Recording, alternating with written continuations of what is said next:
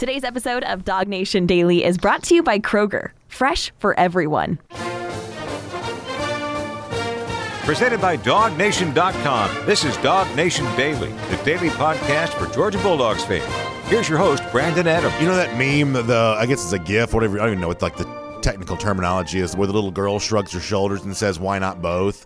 It's pretty popular. I think it was a TV commercial at one point in time.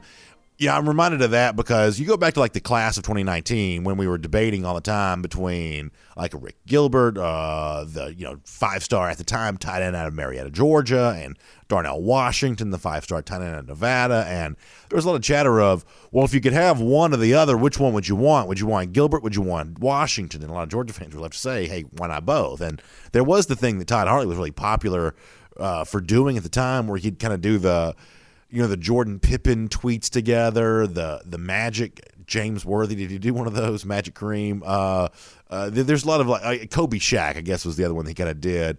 Uh, you know, the, the, the the great players playing together. That's what Hartley tried to do, and it took a little while, but lo and behold, here we are. Uh, Arik Gilbert is on the Georgia roster. Darnell Washington is still here at Georgia there as well. Even though Gilbert now probably a wide receiver, Gilbert and Washington are on the same team at the same time, and as I alluded to in one of the shows earlier this week, that you know, sometimes we can be guilty of talking about something so much that we end up not talking about something else enough. And listen, we've been Arik Gilbert fans around here for a long time. So if there's any show that was going to be guilty of talking too much about Gilbert, it was probably going to be us because we were talking a lot about Gilbert before it was even remotely possible that he was coming to Georgia. So you better believe that once he was officially on the UGA roster or on his way to doing that, we were clearly going to be talking about him a lot. However, I think it's fair to point out, though, that the outlook for Darnell Washington hasn't changed at all because Arik Gilbert is now on the Georgia roster. In fact, given the fact that Gilbert, at least based on some of the chatter that's been out there, is you know kind of a wide receiver by both name and trade at the moment, that makes the situation for Washington even more potentially robust this year. That really Gilbert would not seem to be taking away any of his touches at all this season, nor do I think he should take away any of the the spotlight that that Washington could have on him.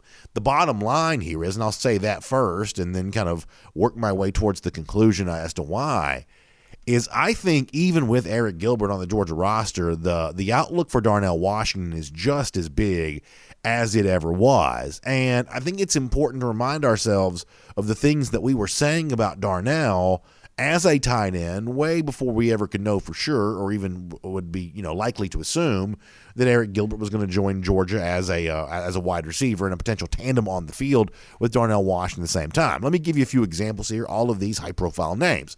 How about a guy who knew Washington from his freshman season in the Georgia tight end room, Trey McKitty, now in the NFL. The NFL scouts love Trey McKitty. McKitty obviously has got a lot of football pedigree attached to his name then. And while NFL teams liked McKitty, he had a nice draft uh, success story here this past spring. McKitty also really liked Darnell Washington Washington, too. Here are his words from Georgia's Pro Day as a reminder of what we all should think as a real possibility for Darnell Washington here this year. He's going to be a problem. You know, I said this a lot, even to talking to teams this offseason. Like, you know, guys that come in as a five star, you know, really think they know it all and, you know, have a big head, but he really came in like willing to learn. Um, you know, he come to me asking questions all the time, and I think that was that was huge. Uh, you know, me being an older guy, so I was able to help him. I think he'd be a great player in the future. I think that's a really interesting way to describe this. McKitty, who obviously would know because he worked his way towards the start of an NFL career, that a lot of these five stars, he would say, and I'm paraphrasing, of course, a lot of these five stars just kind of want to lean on their talent or lean on their reputation or kind of let that be enough. That they maybe don't want to roll up their sleeves and do the hard work that's necessary to become a truly great player. McKitty suggests that's a possibility with some, but also hints that that is not what seemingly has gone on with Darnell Washington over the course of his first year on campus there at UGA. And I think you can back that up with what others have said there as well. I mean, think about Kirby Smart. After a nice day for Darnell Washington on G Day, something we all saw with our own eyes, really mirroring what we'd seen Missouri game at the end of last year, bowl game, win against uh, Cincinnati. We saw more of that kind of picking up where he left off there against Cincinnati. And as you might expect, Georgia coach Kirby Smart also liked what he had, had seen from Darnell Washington. Here's Kirby from back in April Well, uh, it's interesting. He, you know, he, he, wasn't able to practice all spring, so he missed uh, some time, and and just getting him back gave us a, a another weapon at least for this game. But uh, he missed some time there, and um, I know his conditioning level is going to be important to him to make sure he's he's really in shape. He's a great target. He's a big target. Uh, he's an athletic guy, and uh, he's a weapon. We got to find ways to be able to utilize him both in the passing game and in the run game because he's a weapon in both. So I like that from Kirby Smart. Now, first of all, he says, hey, he's got to keep working on physical condition, things like that. I'm sort of starting to think that's a little bit of a stock phrase for Kirby Smart. Then, like when he wants to keep anybody from getting the big head uh, or you know praising a guy too much, he always kind of throws in the, hey, he's got to watch his weight, he's got to watch his physical condition. It seems like Smart throws that in a lot on that. But it's kind of interesting as an addendum to what we played from McKitty a moment ago. McKitty saying, hey, Darnell Washington shows up ready to work. He wants to be a great player.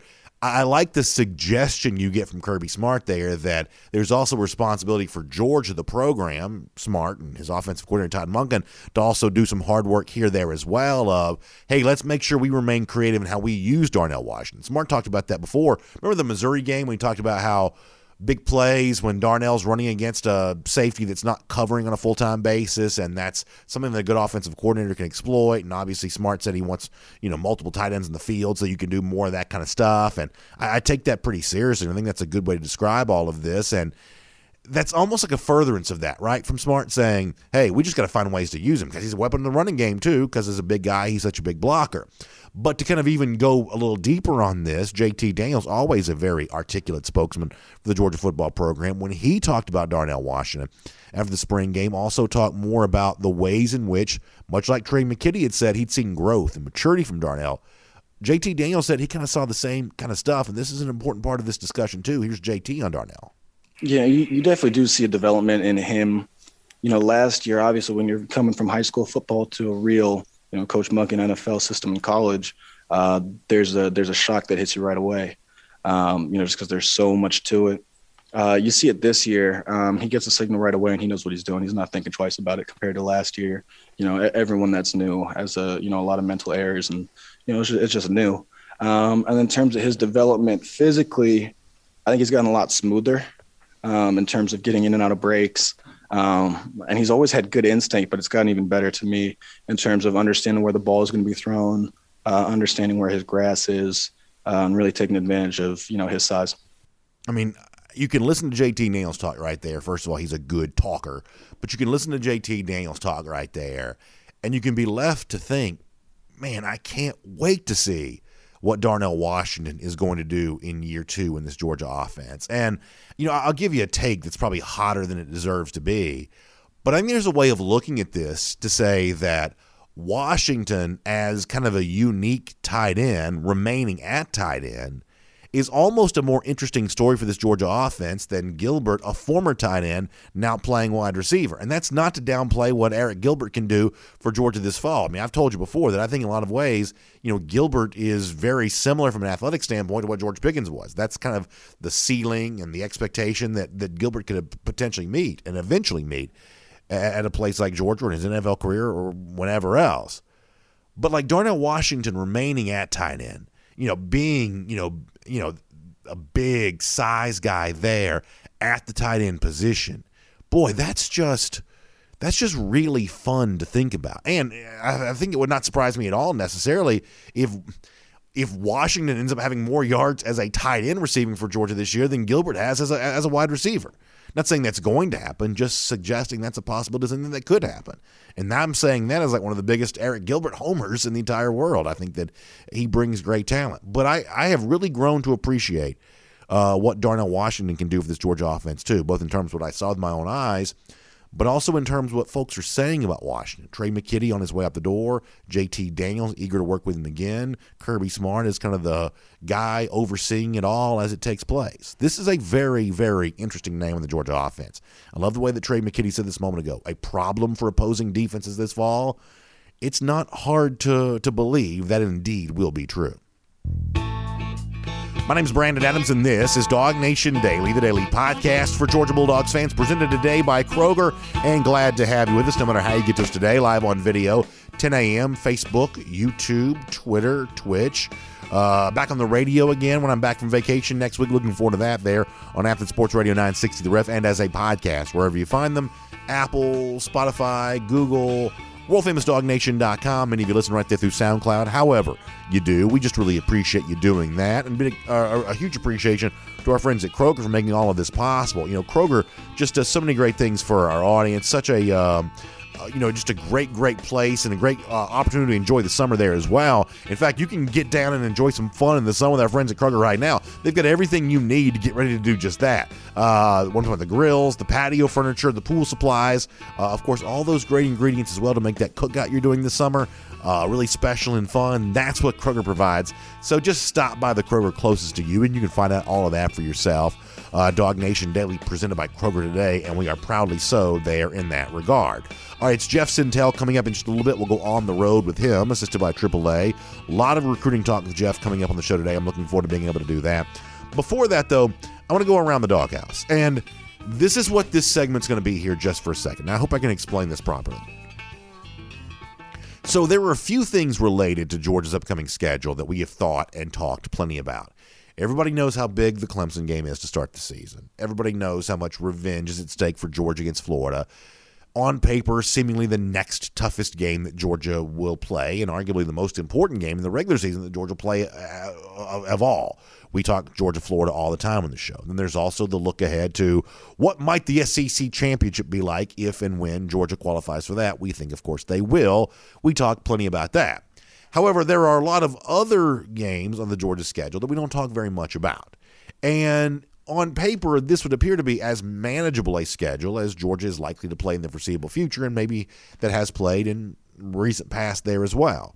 But there's also the strong possibility that one of these games ends up actually being in reality a little tougher in the moment that it's played than it appears to be right now. So there are a few questions kind of in my mind about certain SEC teams and certain teams on the Georgia schedule, not related specifically to Georgia, but obviously relevant for Georgia depending on how these questions get answered. These are questions that, if answered in a certain kind of way, might make a certain game on the Georgia schedule a little tougher than it initially appears to be. Does that make sense? Let me show you the questions here on the screen. We'll kind of roll through these here a little bit. Here are BA's burning questions as it relates to the teams on the Georgia schedule that we probably haven't talked too much about. Question number one Is Bryan Harsin ready for the SEC?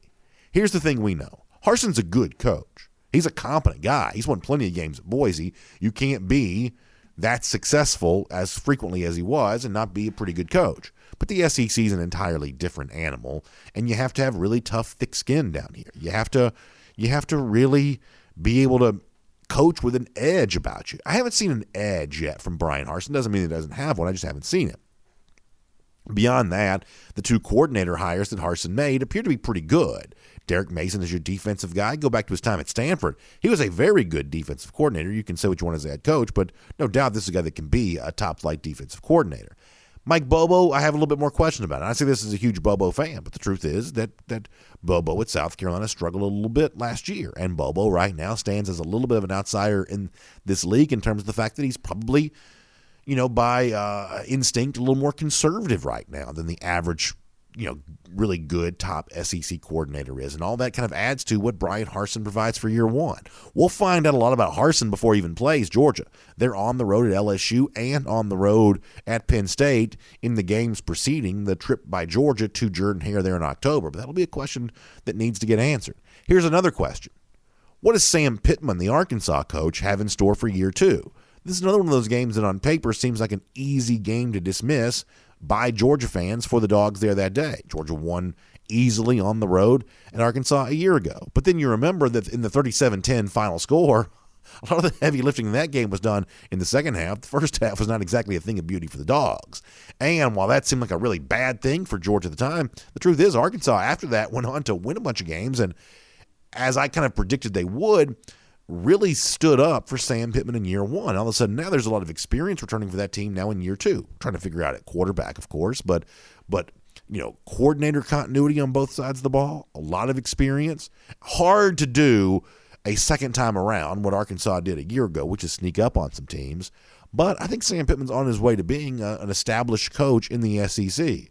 Are they good enough to make Georgia feel a little bit challenged when the Hogs come to Athens later on this fall? That's another one of those questions I'm kind of thinking about and, and asking myself as you kind of look at the other games on the Georgia schedule besides the ones we most prominently think about. Then there's this. Who's going to be Kentucky's starting quarterback this year? I find myself thinking a lot about that. Now, that's not exactly the hottest football topic in the world. I get that. But we already know, we talked about that on one of our SEC throughs earlier this week. Wildcats probably pretty good on defense. Also, as I'm recording this show to air on Friday when you're all seeing it, I just found out that Jacquez Jones, the former Ole Miss linebacker, is now going to Kentucky there as well. So that's another defensive piece the Wildcats get. They're good on defense. They're going to run the football really well. What if Joey Gatewood steps up as a former Auburn guy who, at one point in time, kind of drew some comparisons to Cam Newton? I'm not saying he'd be that good, but but but what if he's a, a capable quarterback for Kentucky? All of a sudden, that becomes maybe among the more dangerous games for Georgia in the SEC East. Not a game that I'd expect Georgia to lose, but that's an example of how a game that no one's really thinking about right now could be a little tougher by the time it's played than you than you probably imagine to be right now. I would say that Gatewood is the name that if he really steps up and and earns something here this summer for Kentucky, could make that a, a, much more formidable foe because of the fact that he once had the track record of being at Auburn and once had a lot of you know a lot of fan support when he was there as a guy who might eventually be the quarterback there. Just didn't quite work out, but he brings the athleticism. He's got a big arm and probably a name worth following here later on this summer. Now, final question for you, and this one's really off the radar, but I'll spend just a couple seconds explaining why it matters to me. How good is UAB? This is the team that Georgia plays week two, the week after the Clemson game. Do I expect the Blazers of UAB to be good enough to beat Georgia? No, I do not. But they're over under total in Vegas right now, seven and a half. Uh, they've won the their division in Conference USA, I think three years in a row. They've been bowl eligible four years in a row. UAB is not good enough to beat Georgia, but I'll tell you this right now. UAB is better, I would say, than at least two of the SEC teams on Georgia's schedule right now. They're clearly better than Vanderbilt. I think they may even be better than South Carolina. That that UAB may be an easy win for Georgia, but it ain't the worst team that Georgia plays this year. Not by a long shot, not even an SEC play. So Bill Clark, the head coach there, is one of those guys that would seem to be in line to eventually get maybe a bigger, better job. And who knows? You know, I think fans have a tendency to kind of lump like anything that's not Power Five opponent into the same category. But there's a big difference between, like, say, a bowl eligible Group of Five team, which UAB typically is, and like some FCS team that has a losing record. They may all seem like just sort of football teams off the radar, but the truth is, is like there's a, fr- a pretty big chasm between the UAB level there in Conference USA and kind of the FCS level, which is probably was it Charleston Southern? Is that Georgia's other opponent? Like, there's a big difference between Charleston Southern and UAB. But so th- those are kind of my burning questions related to the Georgia schedule. Some of those games kind of off the radar, not Clemson, not Florida, not SEC championship. What's happening with those some of those other games? I think those are the uh, are, are the answers that need to be determined here to determine just how tough that Georgia schedule really is. All right, before I get Jeff Sentell, let me wrap up around the dog doghouse and also say hello to my friends who were enjoying some Finnish long drink here this summer. Boy, what a great thing that is. Uh, ready to drink right out of the can. It's not a beer. You know, you hold the can, it kind of almost looks like a beer, but it's not a beer. You pop the can open, you find that out yourself. This is like a mixed drink that you don't have to mix. It's just like ready to drink right out of the can, and it tastes great, whether it's the cranberry flavor or the traditional, which is kind of more like a citrus grapefruit style flavor. You can get long drink zero, you can get the long drink strong. A lot of different choices. It's been one of those things that's been big over in Europe, in Finland in particular, for a long time. Like the Helsinki Summer Games of the 1950s is where this. It's actually a really cool backstory. If you ever go like to longdrink.com, you can read about this, eh, kind of how the drink came to be. It's kind of a really fun story to understand the heritage that exists behind all of this, and also to discover how it arrived in the United States. I think 2018 it first came up stateside and it's now in the state of georgia there as well so if you go to the longdrink.com you can learn all about this including where you can find it close to you you can try some cranberry the traditional the strong the zero whatever your choice is. I'm telling you it's a great thing for the spring and summer. A lot of folks are loving it. Uh, it's been a it's been a really fun part of everything that i'm doing here uh, this season thus far. So enjoy some today ready to drink right out of the can and it tastes really really good. So it's the long it's the Finnish long drink online thelongdrink.com you can find out where to pick some up. All right final sec through this week of looking at some really cool quotes by coaches who didn't want to go on the record didn't want to give us their name but they gave us some strong statements but a few sec teams we'll do that today But for now, kind of a big picture look of where everything stands with UGA recruiting. And yes, I know that there's a chance over the course of a long week some news has broken since I've been gone. And obviously, speaking to Jeff, he, you know, not having a chance to ask him about that, that's not ideal. I, I certainly understand that. I appreciate you letting, letting me enjoy the uh, vacation, though. And so we'll do kind of a big picture look at UGA recruiting and react more live in the moment next Friday when Jeff's back with us again after that. So thanks for being here on Dog Nation Daily presented by Kroger. Let's go on the road, assisted by AAA with Jeff Sentell right now. From Athens and across the SEC or wherever the recruiting trail may lead, here's a DogNation.com insider. Good to go on the road, assisted by AAA with Jeff Sentell here today, as I am still on the road, enjoying a little bit of a vacation week, but trying and hopefully delivering on, trying to provide fun, entertaining content while I am away. That means Jeff Sentell talking George recruiting there as well. Jeff, I appreciate your time. Hope you're doing well. You've obviously enjoyed a vacation in between the time that the interview from last Friday played the one we're doing right now. So I'm going to make an assumption here that it was a good time for you, even though that the time we're recording this, you actually haven't done it yet. But my assumption is it probably went well. So thanks for being here today. Hey, Brandon, that's a that's a safe assumption. Uh, I'm sure it was five o'clock. A lot of times during the day, wherever I was at, uh, enjoying some downtime with my family. So I want to do. I'm, I'm sure that was true, and I hope that uh, I hope that it was. I want to do kind of a big picture thing with you here for a moment. Obviously, as we're recording this, Georgia just coming off a very busy start to the June recruiting cycle with a bunch of visitors and high-profile decommit, of course, uh, from Bear Alexander, which is older news to the audience who's actually hearing this in the moment here. But kind of with that, the backstory and kind of the other visits that are kind of flowing through here, I want to go big picture for a moment about what you think the rest of the 2022 cycle is going to look like for Georgia.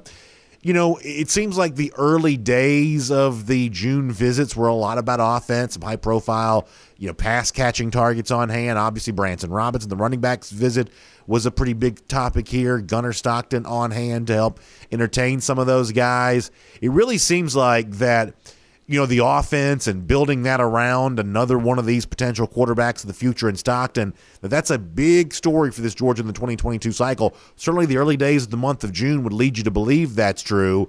How much is that also mirroring what you kind of have in your own mind right now? Yeah, Brandon, I think a, a lot of the reviews that um, I've collected, and man, I must have collected it. It feels like a hundred of them already about the new Georgia facilities. One of the things I always hear is I hear about the salt pod, the saltwater pod, Brandon. Now walk walk with me down the road for this because there's a pod, kind of feels like something out of a sci-fi movie or maybe your favorite anime, where the pod will open up and it's a little shallow pool, it's salt water, and they want you to sleep in that. And I've been told that for every uh, every every 45 minutes you spend in that pod, that's like three or four hours of sleep in terms of recovery wow. and rejuvenation for your body. And that's something everybody picks up on. That's one of the crown jewels, the hot and cold tubs with the, the TVs everywhere. Those are one of the crown jewels of that new 80 million well. Hey, let me stop you for a second before because I'm curious about this. I don't mean to interrupt your train of thought because I am very curious as to what you have to say. But have you ever done one of those cold plunges before? Those have you ever done one of those before? Uh, you mean a hyperbaric chamber? I've been in a cold plunge, yes, but I've never been in like a hyperbaric chamber where they shoot the shoot the freezing cold air and, and no, you. But no, th- but this is not a hyperbaric chamber, right? This is one of those cold plunge things where like you get down in like the it's basically like the you know underground cylinder with all like the excessively cold water. That's what it is, right? Have you ever done one of those yeah, before? I've done one of those in a spa before. I have not done uh, the saltwater pool or a lot of these hyperbaric chambers. So yeah, listen, the, you, the cold plunge is a shock to the system. I can tell you that. did you feel like 24 year old BA after you got out of that thing, sir? No, yeah, I could have wrestled a, a bear. Of course, I guess at this point in time, I'd, I'd like to wrestle a bear back to Athens. But uh, yeah, you you definitely can. You can understand why people want to do it because you feel more alive than you ever have when you get out of those things, for sure. Listen, man, I know this will sound like a sports talk radio show, but I know people, and these are the some of the more, uh, I, I guess we would say, well kept or well to do uh, ladies in my that are in the neighborhood and friend groups or whatever. And some of them, man, with their beauty secrets, you hear them over like over cocktail hour. They're they're plunging their faces into a uh, pool of ice every morning to rejuvenate the skin Sure. and everything else. I, I don't get all that, but I mean, it's working for some of them. Let's so here's what so here's what I one at one point in time thought I was going to do. I thought I was like really smart. I was going to do this because there is like a like a school of thought out there that you should do this. Like so when you get in the shower in the morning, you turn the water on. It takes my hot water a little while to kind of kick in, right? I mean, it takes a little while for that water to travel from that tank into the into the shower head where it comes out. And so you're supposed to stand there in the cold water until it warms up. Or some people who maybe have, I guess, better plumbing than I have will like just have the cold water hit you for five minutes or so before you finally turn that hot water on. So like you know, not too long ago, I decided I was going to do that. Right, I'm gonna I'm gonna like really know what it feels like to really get woken up in the morning. That lasted for me about two days, and I, I I'm, I'm just not tough enough to do that. Beyond that, Brennan, it sounds like you've got a sketch outline for a new hot water heater uh, vendor uh, service provider here on Dog Nation Daily. Man, you got half a commercial already already ready with that spot. Um, so the thing here, this is the point I was trying to make, is Gunnar Stockton kind of is that saltwater pod. It's that it's that jewel you got to have, which makes the connections to Oscar Delp, Kojo Antwi, to Nylon Morrissette. Without that kind of tractor beam, lightning rod um, quarterback, well, then a lot of these explosives that are coming to go play for Georgia potentially are not going to be there. It's kind of like the lightning rod. And Gunnar's a guy we mentioned earlier. He, he's actually worked really hard on Branson Robinson behind the scenes. Um, formed a really good relationship with him as well. Those guys were hotel roommates, not roommates, but they were they were in uh, next door rooms in the hotel on their official visit, and they got to talk every night about the future of scoring touchdowns at Georgia. I think you're looking for the next narratives going forward. I'm going to tell you, buddy, it's simply this: Kojo Antwi on July the 5th. Kojo Antwi will either elevate Georgia's class, uh, and it will kick into a new high gear with all the explosives uh, on offense. And I think Kojo Antwi's commitment to Georgia will go a long way in even enhancing what Georgia is trying to do there with his good friend Oscar Delp. If not, the narrative still exists. It's the old Georgia. You're not going to be able to attract the playmakers. People are going to worry about the development at the wide receiver position. I think Kojo Antwi is probably the next big um, waypoint along the journey here for Georgia's 22 class. Where it's kind of funny, Brendan. We're saying this about a program that was been number one for a long time, currently number two as we as as we speak right now, and then we record this. But Georgia adding a player like Kojo Antwi in state, beating out an Ohio State, beating out an ATM, excuse me, Texas A&M with all those uh, with all those um, you know relationships at Texas A&M and all the, the pedigree at Ohio State about receivers. I think that would go a long way for Georgia to really feel even stronger than ever before about this class. Speaking of the wide receiver situation, in recent days, there's been some chatter about like Evan Stewart, another receiver we've talked about before, maybe no longer being interested in Georgia. Now, when some of this kind of stuff emerged with Walter Nolan, a big time defensive line prospect, I rolled my eyes and said, I don't believe that for a second. Stewart maybe not being interested in Georgia anymore at least seems more plausible to me. Do you think that you mentioned Georgia obviously looking an early July decision date for Kojo Antwi being a big deal? Is Georgia truly out of it for Evan Stewart, another wide receiver that we've talked about before? I always thought, man, Georgia, as much as Evan Stewart wants to be around the population center and the media nexus, which is Atlanta, with all those TikTok followers and branding and name, image, and likeness.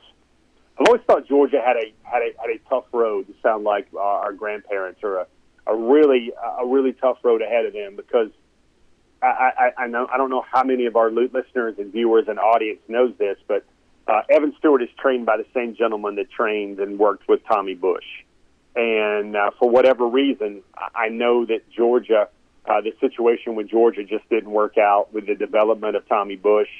Um, there's there could be finger pointing about this. I don't think that that it really matters here, or it's really uh, material or very central to this conversation because I think Tommy Bush, where he wound up coming out of Georgia, was not transferring out of Georgia was not the the destination that an Under Armour All American back in 2018 uh, should rightfully go to. Um, you, you look at Tommy Bush, and a lot of people point to you know that spot in the 2018 class, which is for a big, fast, long receiver. Um, you know, Elijah Moore was also a part of Georgia's class in that in that group, along, with Justin Fields and others. And I'm sure the revisionist history on that, if everybody wanted to go Doc Brown and 88 in the DeLorean and see what Georgia's offense would have looked like with Elijah Moore maybe the last three or four seasons, uh, how much more productive Georgia would have been there. Um, I, I think Evan Stewart always wondered about the wide receiver development at Georgia, and you know that at least Florida can have some recent history to point to, especially in the first round this year with Kadarius Toney about wide receiver explosion, one year turnarounds and development there. I don't think Evan Stewart, Brandon, and Walter Nolan's uh, tweets and comments coming out, whether they were leaked or whether they were legitimate. I don't think this is Warren Brinson 2.0. I don't think this is Marcus Rosemy-Jacksaint 2.0. I've always thought Georgia and Stewart was going to be a very hard climb. Uh, and I think that's what's what is materializing now. Let me ask you a couple other real quick things here. We're on the road, assisted by AAA with Jeff Sentell today. By the way, reminder about AAA you know, when you switch and save with AAA for your auto insurance, you can save on average $529. Those who have from our audience switched and saved with AAA, they've been very happy with the results they've gotten. So when you think roadside assistance with AAA, also think about uh, auto insurance there as well and the great work they do to take care of our audience here today. You see it on your screen for those watching on video. The website AAA.com. That's AAA.com slash auto insurance. AAA.com slash auto insurance. Switch and save with AAA today. So, Jeff, I saw where in recent days Jeremiah Alexander, the big time uh, pass rusher out of uh, Thompson High School in Alabama, has kind of turned off his social media. What is it that LeBron calls that? Is it zero? Uh, yeah, yeah, zero dark thirty or whatever he calls that when it comes to uh, turning off the social media. Either way, Alexander seems to have kind of turned that off. Uh, does that impact his recruitment one way or another? I mean, selfishly, I'd love nothing more for him to unplug his cell phone because he's tired of Alabama folks uh, bother him all the time, and he's looking to get out of that state. But uh, admittedly, the news could be different than that, or, or even less significant than that. What do you make of Alexander kind of going quiet here in the remaining days of his recruitment? Well, he's got a ways. Um, you know, Brandon, I think for him, this is just a really focused guy, a very guy that really, really, really prioritizes his focus. He wants to stay away from distractions. I mean, every time I, I've encountered and spoken to Jeremiah Alexander, he's very much a guy that uh, that doesn't think about that doesn't think about dinner when he's focused on breakfast and lunch. I mean, he did this last year when he decommitted from Alabama because he wanted to focus – on on being a, a repeat state champion in Alabama's largest classification. I think this is just another countermeasure he can do with all the distraction and the clutter in his life. I think him getting off social media, where he's either going to hear go to Clemson, go to Georgia, or go to remain at Alabama. I, I think that's that's become you know something he doesn't need in his life. That's why he's removing it.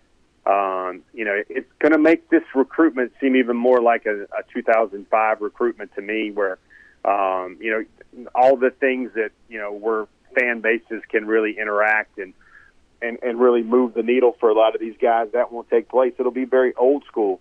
There's a lot to like about Jeremiah Alexander.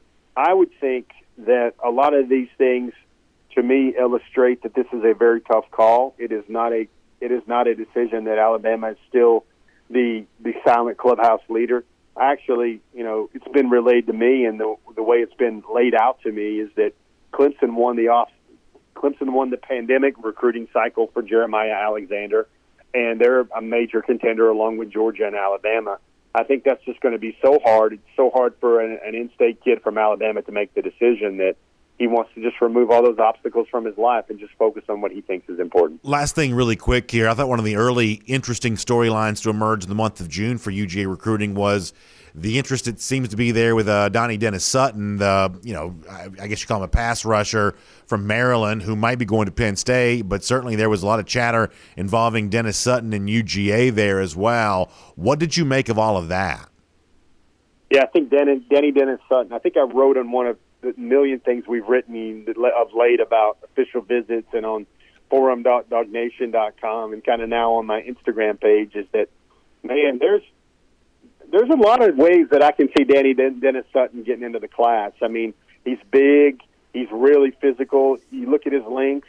Dan Lanning is looking at him to restock his Wolfpack tribe or his Wolfpack clan um, with you know guys like Anderson, Beal, uh, Nolan Smith, uh, those type of guys expected to move on after this season, move on to the NFL after this season. at least a lot of them can project to with a great year. Uh, I think Sutton fits a lot of the boxes. Brendan, he's got a Final Three. Uh, he's got Alabama and Penn State in there. Um, I don't know, man. Um, Penn State in a in a mix with Alabama and Georgia. I don't know if I like their chances in that fight because not a Pennsylvania guy. He's a Maryland guy. Sure. Uh, Dani Dennis, Dennis Sutton was also hosted by uh, Mekhail Sherman over the weekend on his Nice. official visit in Athens. Um, and number 70 overall player in the country, I see that here very recently, RivalsJust.com just made him a five star as well. So uh, that's the type of guy Georgia is really in a good fight for, especially out of the linebacker, outside linebacker position. He can look at Azeez Ojulari as a win for Georgia in terms of grooming and developing players of his caliber. And I think Georgia and Dani Dennis Sutton is going to be a storyline to really pay a lot of attention to. And Brandon, here's the thing all those folks with short attention spans want to know. I think he's going to make his decision sometime in the next four to six weeks. Well, that's very interesting stuff there, Jeff. Great, great stuff. Thanks for being here on the road, assisted by AAA. The next time we speak to you on this show, it'll be the live version of you. And we'll obviously be recapping everything that's been happening for Georgia in the month of June. So I'll look forward to getting a chance to do that. Thanks for making these vacation shows fun here this week. And as I said before, we'll enjoy the chance to chat with you again very soon there as well. All right, man. Hey, have a good one, man. Talk to you soon. Thank you, Jeff. Let's take a look around the rest of the league. This is SEC Through. All right, SEC through coming up. We'll finish off the SEC programs and what the anonymous coaches have said about them in Athlon Sports. Uh, I think this will be really good stuff. Our final schools today LSU, Missouri, Vanderbilt. We'll do all three of those here coming up in a moment. A lot on LSU, a little bit on Missouri, and very little on Vanderbilt. Actually, what the what the guy says about Missouri is actually really pretty fascinating. So we'll do that here coming up in just a couple of minutes' time, actually, a few seconds' time. Before that, though, quick shout out Harrah's Cherokee Casino Resort. I love it. Short drive from Atlanta, where I'm sitting right now, and within two hours, I can be at the original Harrah's Cherokee Casino Resort property or the Harrah's Cherokee Valley River. And it's casino gaming, it's luxury spa, it's it's gourmet restaurants, it's world class shopping, entertainment options returning here. The sports book is open. How much fun is it to kind of like spend the day playing Sequoia National Golf Course? you know, get yourself a nice dinner, then kind of roll around in the sports book, get some action down on some NBA playoffs or whatever else. What a great, I mean, who am I to tell you what to do with your life? But what a great getaway that is to enjoy yourself for a couple of days there at Harrah's Cherokee Casino Resort or Harrah's Cherokee Valley River. That is all really fun stuff.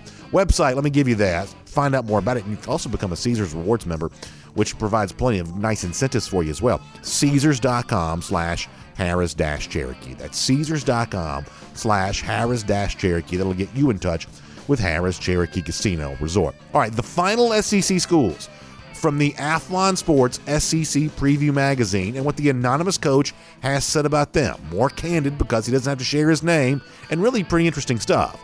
Let me give you this regarding LSU, and I think most of you would say, yeah, that's probably about right. I think this is interesting, though, in terms of a comparison between what LSU isn't when Alabama has been. Let me show you this on the screen. We'll read that here regarding LSU.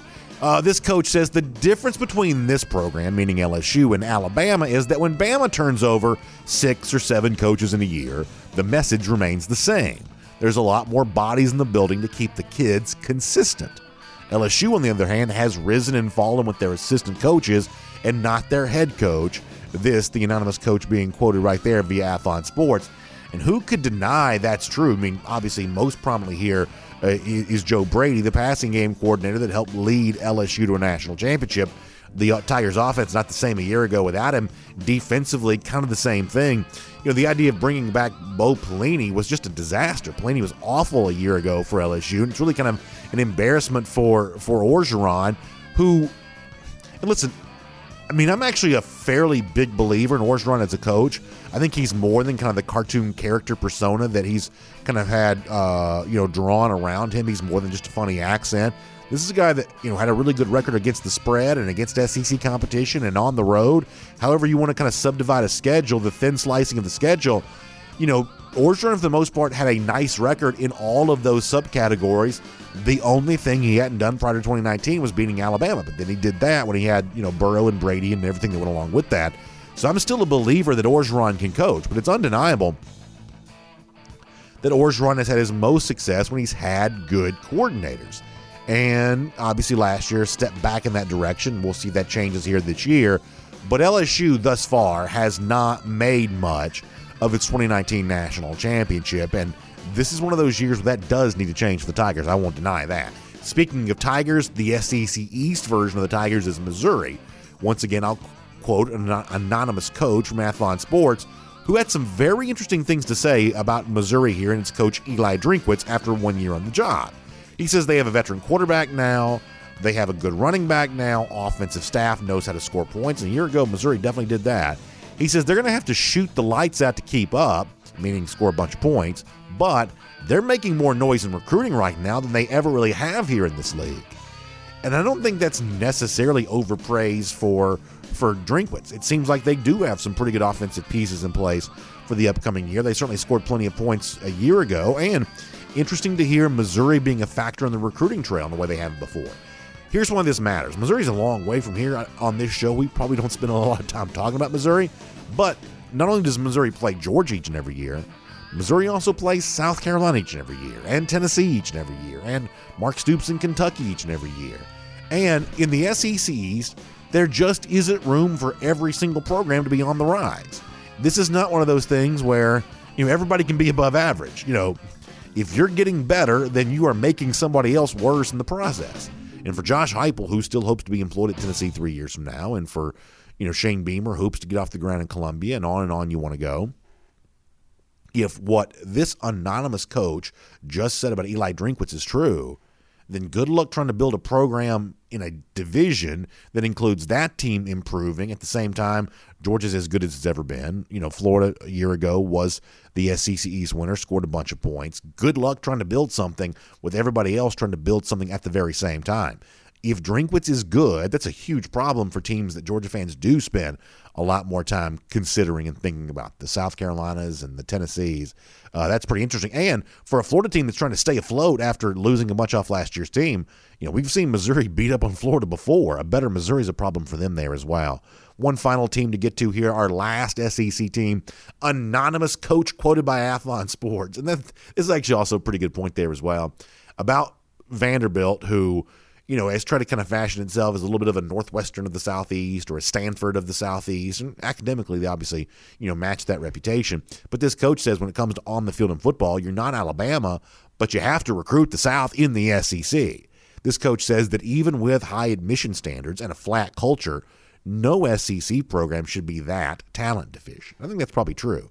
I think Vanderbilt has been scarcely even trying the last couple of years, content to be more interested in I don't even pretend to say what they've been interested in, but it doesn't seem to be football the last couple of years, and that needs to change. And that's a lot to ask for Clark Lea, their new head coach, but administratively speaking, having a little bit of a commitment to a sport that just heaps money onto the school, I don't think that's asking for too much, nor do I think it would be asking for too much to have Vanderbilt also show up for all of its games this year there as well. So we'll see how that goes. And for now, we'll make that your SEC through.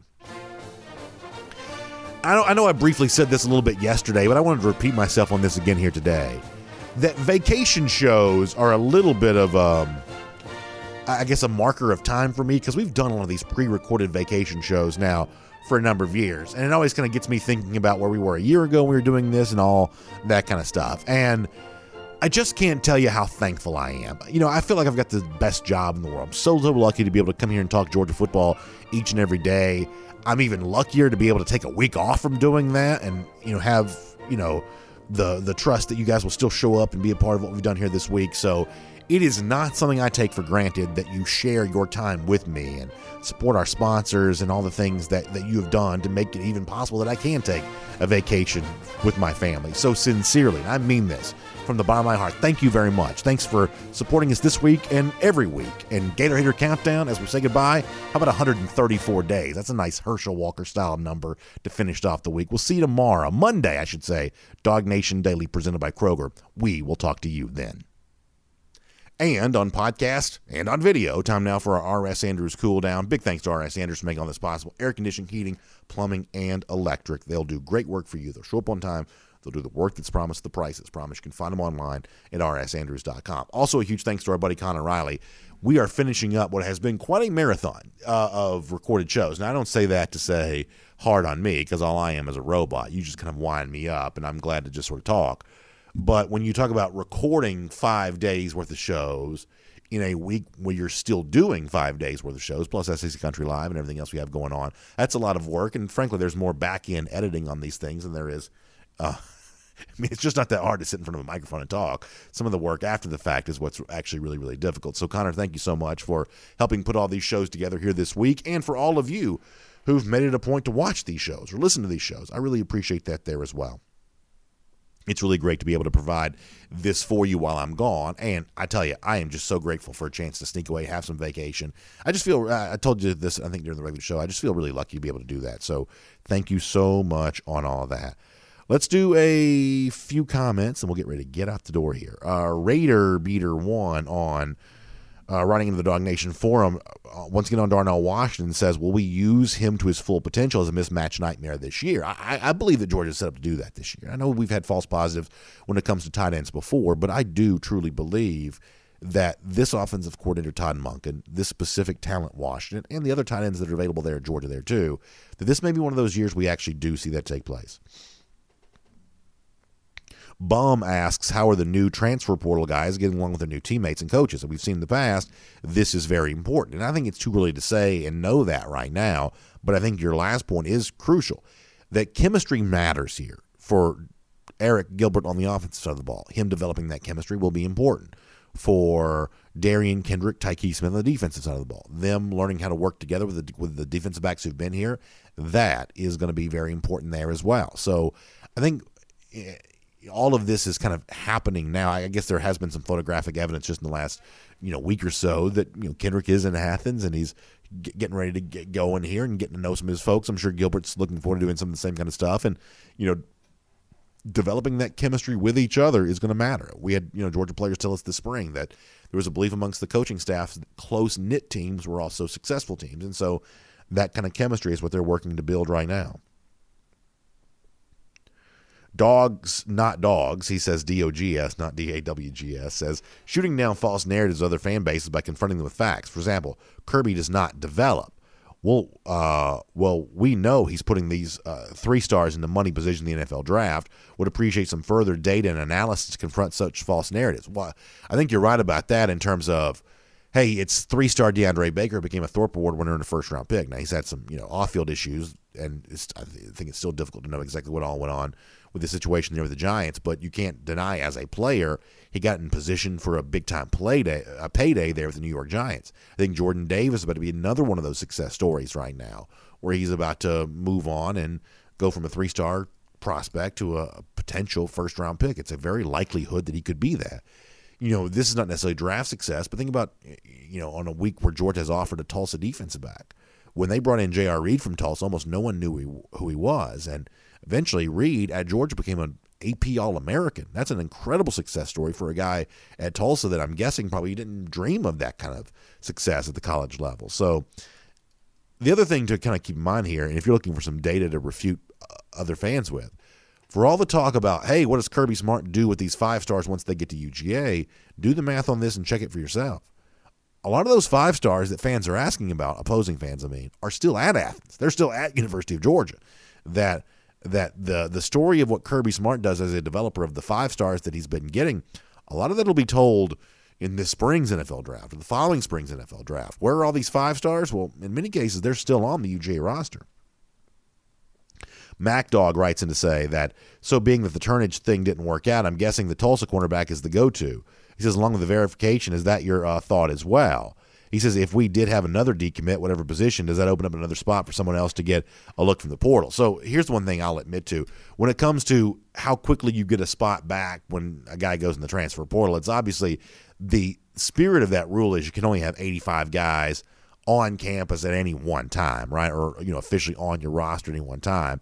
And so that's what the spirit of all this rule is. So when a guy says he's transferring, how quickly do you have that spot to use. Sometimes I don't know that's 100% clear.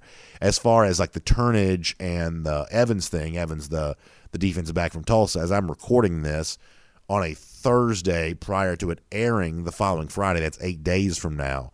The Turnage thing for now, for me, is still up in the air. Um, Is he gone? Very likely could be. Of course, this this past week there was some reporting that he was not on the most recently updated Georgia roster, but that's not necessarily a, a hard and fast rule about anything necessarily either.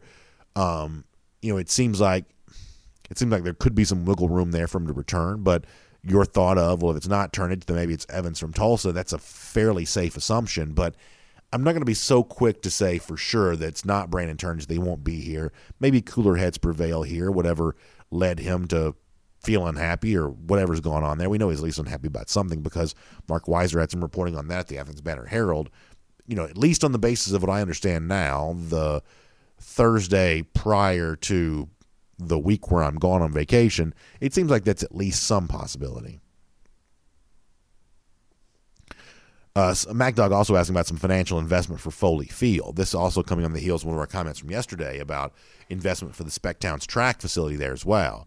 I mean, I think that you know Foley Field is interesting to me because I actually really enjoy watching games there. I love the compact nature of the ballpark. I think it can be a, a fun place to get some great sight lines. There's no doubt that some of the SEC baseball stadiums now are just palaces. They're just unbelievable. And so Georgia hasn't quite joined in on some of that as of yet. And so that's obviously going to be one of those things that uh, Josh Brooks deals with in his, you know, um, in his early days uh, of, of athletic directors. The fact that every athletic, you know, initiative at UGA has hands out. Everybody wants the money necessary, they believe, to, to compete at the highest level. I guess this is one of those things where how much better would Georgia baseball be if it had a better stadium? Maybe it'd be way better. I, I don't know. I guess I don't quite find myself sometimes panicking about the state of Foley Field because I think it's good enough. I mean, like, you know, South Carolina has a beautiful ballpark up there in Columbia. They won multiple national championships, but it's not like that ballpark has helped them much lately. Now, I'm not saying that in a way to say, hey, that means Georgia shouldn't want nicer things for Foley Field, but all of these decisions are clearly not made independently, that you've got an entire athletic department to, to think about here. And – as long as the football team, which essentially pays for everything else, as long as they feel like they are lacking, and they had been, they needed a bigger weight room, they needed needed better locker rooms in the in the stadium, they needed, you know, you know some things along those lines. They're going to improve some of the premium seating for Sanford Stadium for some of the high dollar donors. You know, as long as the football program is lacking, I guess I sort of feel like they got to take care of that before they move on to the next stuff. But maybe pretty soon it's time to start addressing some of that kind of stuff and maybe the Foley Field upgrade or maybe just building a new baseball stadium somewhere else um, can kind of bring Georgia more closely aligned with some of the other ballparks that exist out there. Uh, Christopher Rule says, Do you think the offensive line has gotten enough of a DawgNation Daily focus on being the foundation for Georgia's potentially dynamic offense? He says, My concern is that this year's version of the 2021 offensive line uh, have not really been tested and haven't really gelled together as a unit. So yeah, I mean, I guess my thing on that, Christopher, is that I believe that the possibility exists that Georgia could be a great offensive line, and the possibility exists that Georgia could have some offensive line issues, and that the most likely outcome is that the Georgia offensive line may be good, not great. Totally respect those folks on this show who have brought it up that hey, you know, your offensive line could you know, if it's not, if you can't figure out left tackle and if you can't figure out how to protect, you know, pass protect, you could really slow down what should be a very dynamic offense this year. And I think it's kind of what some of Christopher's referencing right there. And I believe that's true. Um, but I guess my concerns on this aren't quite as substantial as others are. And I've tried to make my case about that so far during the season. So that's kind of where I am on that. Um, he says none of all the, the happy talk about the Georgia offense takes place at all if this year's offense line cannot run block, pass block, and do both kinds of blocking very well and consistently all year. And I think it's true. I mean, the other thing that I, I've said on shows this week is don't discount the degree to which a better passing attack for Georgia also makes the offensive line's job a little bit easier. They still have to pass protect for that quarterback in those passing plays, but they do have a chance to you know, to not have quite so many box, you know, players, you know, opposing defensive bodies in the box that need to be blocked there at that time. But good comments. Uh, Barking Dog asked about the resting place of all the other Ugas. He says where they moved during the West End Zone uh, renovation, they weren't moved. They're just kind of underground now. So if you look at the West End Zone seats and kind of on the you know the Georgia sideline side, where there's the tunnel that people kind of walk through to get you know, from underneath the west end zone seats to their other seats. It's inside that tunnel where the UGA graves are located now. Chopper says, is William Shatner's uh, 1978 version of Rocket Man the best cover of all time? It may very well be. I found this out recently. Did you know that William Shatner's 90 years old? Amazing. 90 years old. That's really amazing. Really amazing. By the way, another dog actually shares the William Shatner in here. That's great to see. Let me do a couple other comments as we wrap up the week here. Uh, very fascinating stuff kind of rolling in here. Don uh, Madero says, Who would have predicted that TJ Hooker would have come as far as he did? I got to tell you, that's a deep cut from the 80s, but as a child of the 80s, that TJ Hooker was a great show. Uh, I bet our young Connor producing has no idea what TJ Hooker is. So William Shatner, police officer. I've got you. I had you at hello on that. Also, a young Heather Locklear there as well as a, a uh, police officer too. There were like two other people on the show, but it's Shatner and Locklear are the only two that I remember. Very good police drama. Really enjoyed that. Bill Lohman says, "Why are Florida and Tennessee fans so?" and whatever he put got it uh, edited and uh, uh censored by the uh, overlords on the on the forum. But yeah, that's probably a good way to end the week. Tennessee fans, Florida fans, they got a lot of problems, and hopefully Georgia ends up being a big problem for them later on this fall there as well. Thank you for making this a great vacation week for me. I really appreciate that. Thank you for being here on both radio and podcast for RS Andrews uh, Cool Down. RSAndrews.com. They will really take good care of you. They get your air conditioning unit tuned back up to factory fresh specs. That's a great thing this time of year, and they'll do it for just $99. That's really, really uh, tremendous value enjoy the weekend. I'll see you back here Monday. We'll, we'll be live and we'll do it the way we normally do. DawgNation Daily, presented by Kroger. I'll speak to you then, everybody.